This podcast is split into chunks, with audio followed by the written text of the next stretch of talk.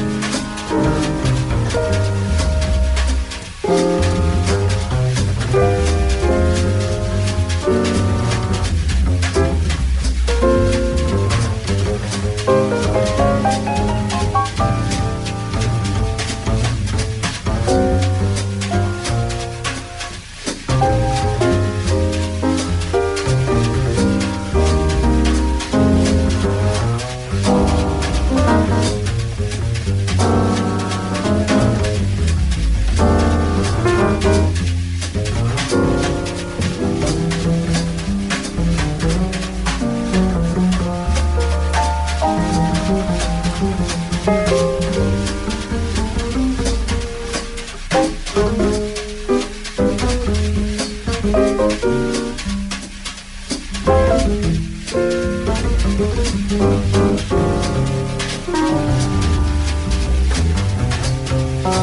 you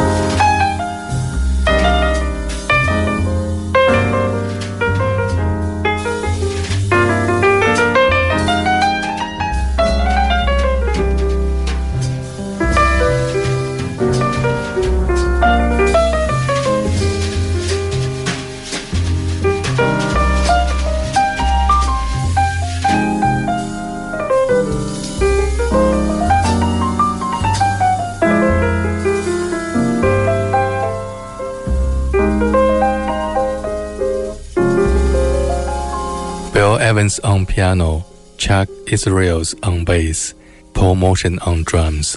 这是 Bill Evans 的 Second Trio 在一九六二年录制的专辑《Moonbeams》。这是一张既浪漫又富有实验性的专辑，展示了 Bill Evans 即兴演奏和他与乐队成员之间的默契配合。专辑中的大部分乐曲都是爵士乐的标准曲目 （Standard Jazz） 作品。让这张专辑以柔和、迷人和优雅的音乐风格而闻名。再来听这张专辑当中的第二首作品《Polka Dots and Moonbeams》。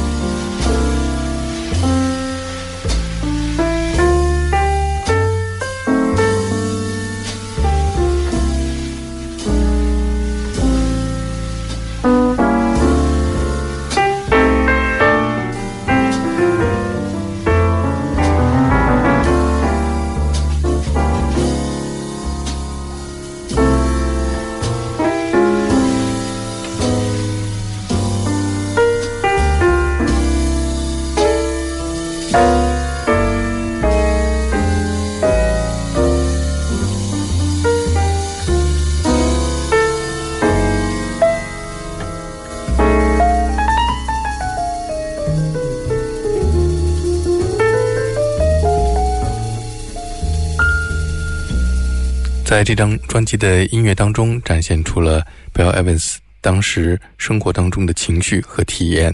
专辑的整体氛围充满了温情和深情，展现了 Bill Evans 独特的钢琴技巧和他对音乐的情感表达。